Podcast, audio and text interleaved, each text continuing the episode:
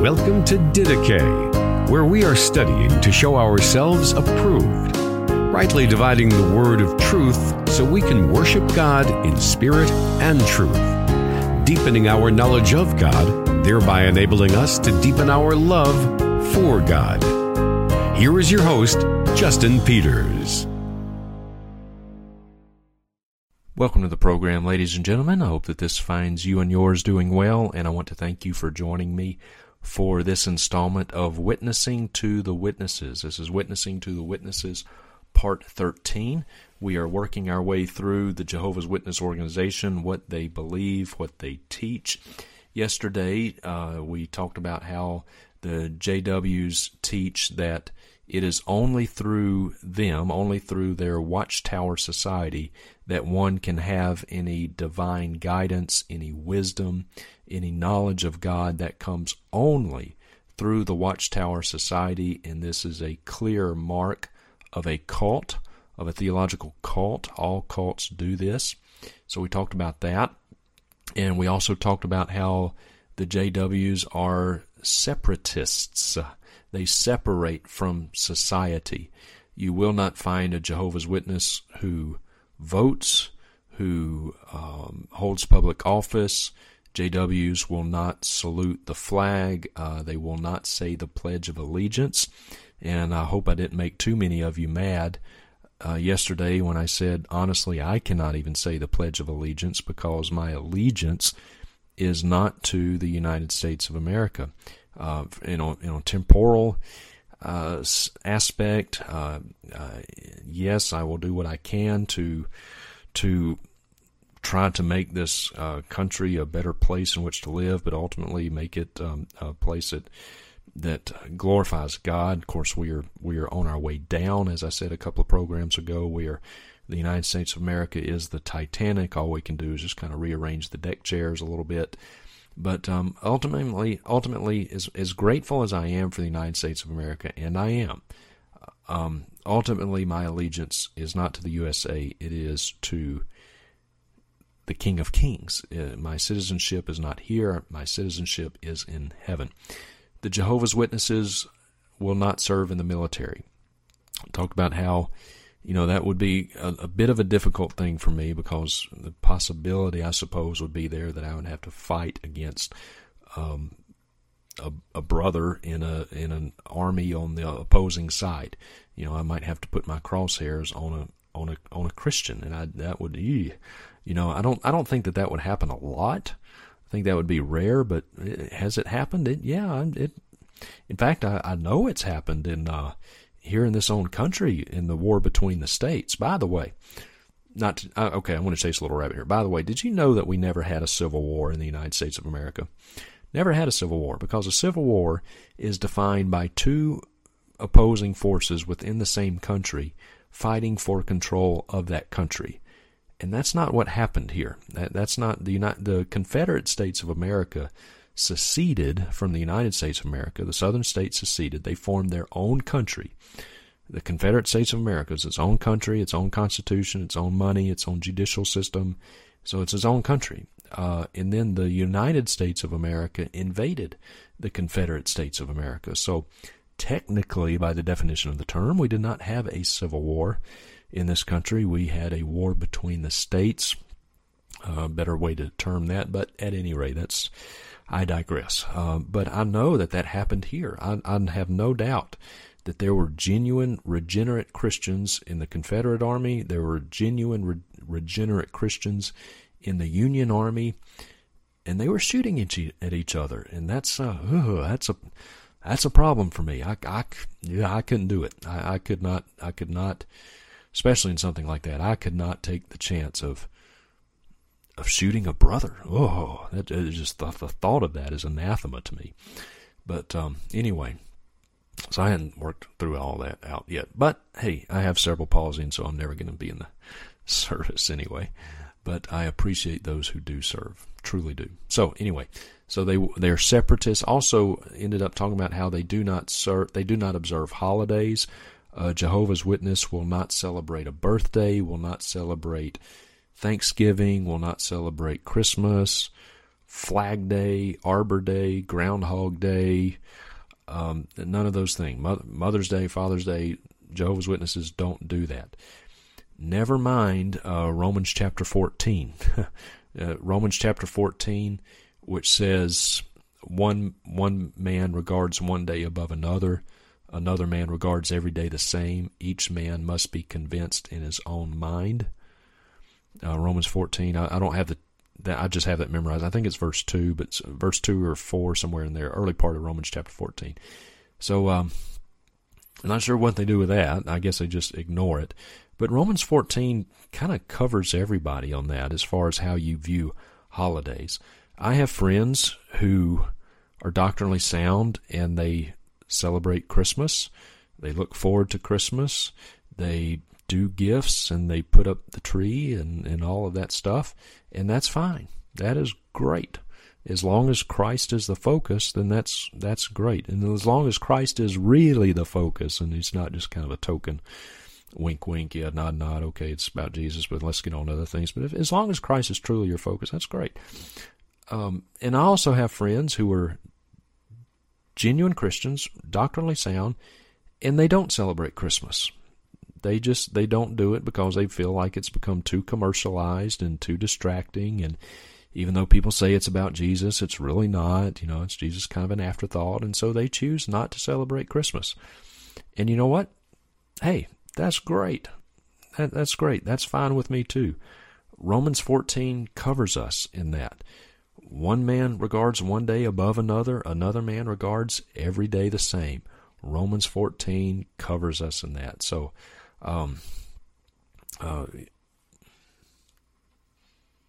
so whatever you want to do with Christmas or Thanksgiving or Groundhog Day or whatever, you know, hey, it's okay. Romans 14 covers you and, and you're all right.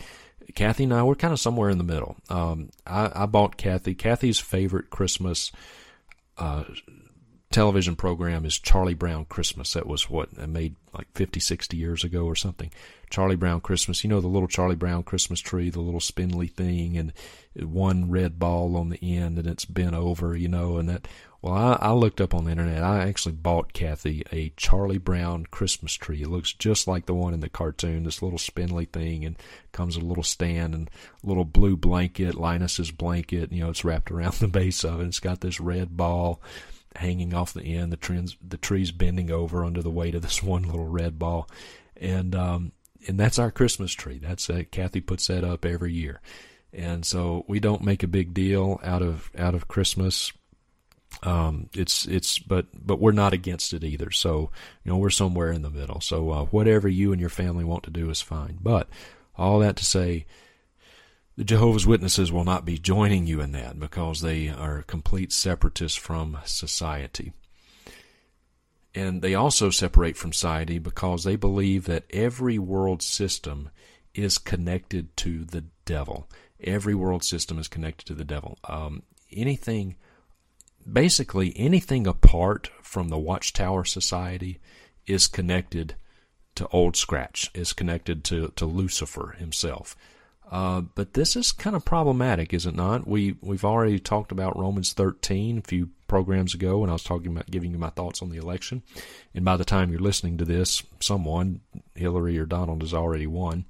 I don't know yet as the time of this recording because I am um, I'm recording this November the 8th, and I'm getting a few programs ahead because I'm about to head to Brazil. So if you're listening to this, in all likelihood, I am in Brazil right now, and I would certainly covet your prayers for me as I'm in Brazil teaching at a seminary.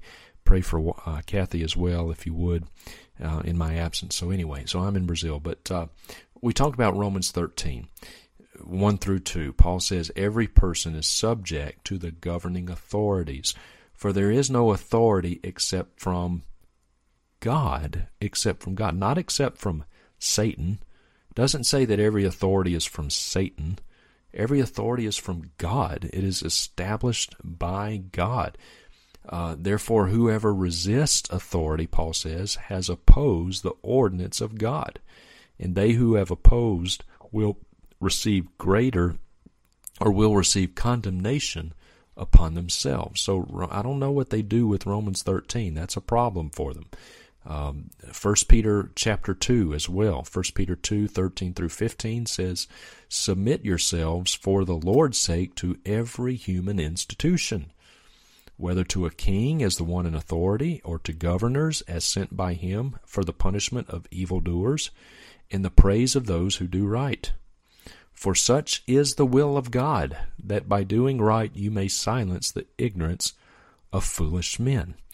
So the Watchtower Society would have you believe that every worldly institution is from Satan. The Bible, though, says that the powers that be, the, the, the governments, are established by God. God establishes. He he raises up kings and he brings them down. Uh, so the Watchtower Society comes from a very um, errant understanding of 2 Corinthians chapter 4 verse 4. This is where they, they get their, their separatism thinking that every institution is from is uh, created by Satan. They get it from 2 Corinthians 4 4, in which Paul says, In whom the God of this world uh, has blinded the eyes of them, or the minds of them which believe not and they say, "Oh, the god of this world is talking about Satan," and it is. And they say, "So anything with the world is satanic. Anything of the world is is of Satan." But that's a very errant misunderst- uh, very errant understanding of 2 Corinthians 4 4. The better way to render that verse really is in whom the God of this age. The word in the Greek there is the word aeon, which means age. And Paul was making a theological point he was not making a legal point. Paul was not saying that literally every governing institution is led by Satan. In fact, that can't be what he was saying because that is in direct contradiction to what Paul himself said. Same writer who wrote 2 Corinthians 4 4, Paul also wrote Romans 13 in which he's very clear about saying that every every governing every human institution is established by God. The governments are established by God. So that cannot possibly be what he meant in 2 Corinthians 4 4. Paul was making a theological point, not a legal point. Paul was saying that this the God of this age, Satan is the God of this age, and the world follows after him.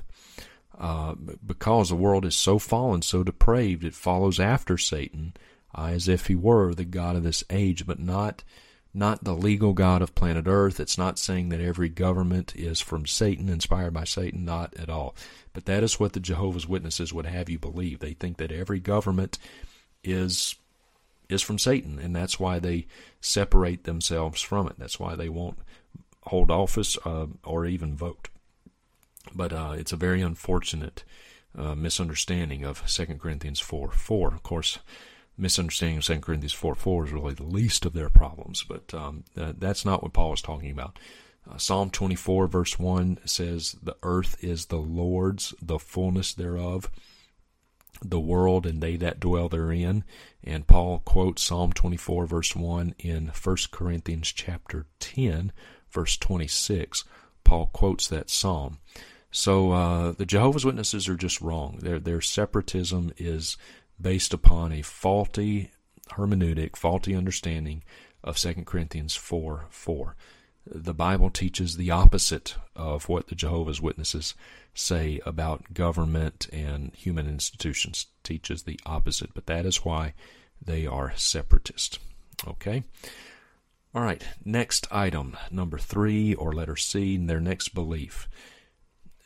They are the only true church.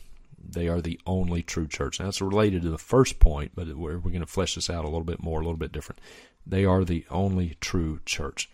The Watchtower Society claims that God only works through it, and all other churches are false. All other churches are false. False. Let me quote to you out of their uh, out of the Watchtower Society. This was penned by Charles Taze Russell he says this quote we belong to no capital N capital O we belong to no earthly organization. We adhere only to that heavenly organization whose names are written in heaven. All the saints now living or that have lived during this age belong to our church organization. Such are all one, capital O N E, one church, and there is no other recognized by the Lord. End quote. This is from uh, Zion's Watchtower in the Herald of Christ's Presence, dated 1884. So they are very adamant that they are the only true church. They are the only true church, and the true meaning of the Bible comes only through it. All right. So, uh, also, uh, they do not believe in blood transfusions.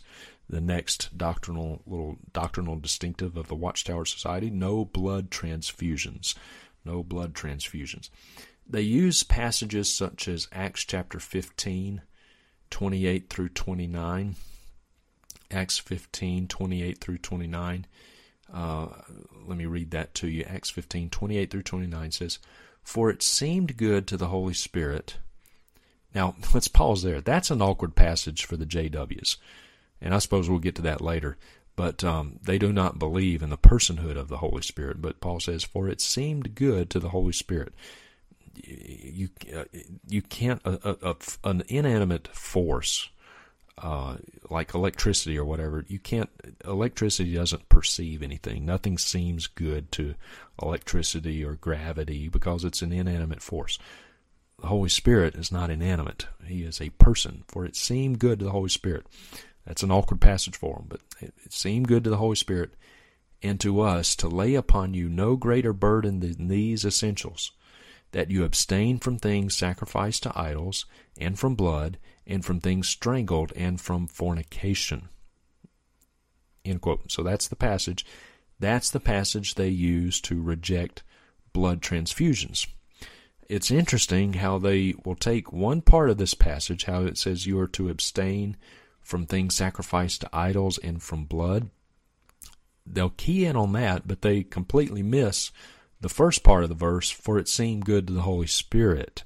Uh, they, they just miss that. Now, what is this passage saying? This cannot possibly be a prohibition against blood transfusions. Why can it not possibly be a trans a uh, prohibition against blood transfusions? Because, well, blood transfusions did not exist in biblical times. They, didn't exist. So Paul could not possibly have been writing and saying, all right, guys, I don't want you to have any blood transfusions. If he had said that, they would have like, well, what? Any what? What are you talking about? Blood transfusions didn't exist back then, so that can't be what is in view.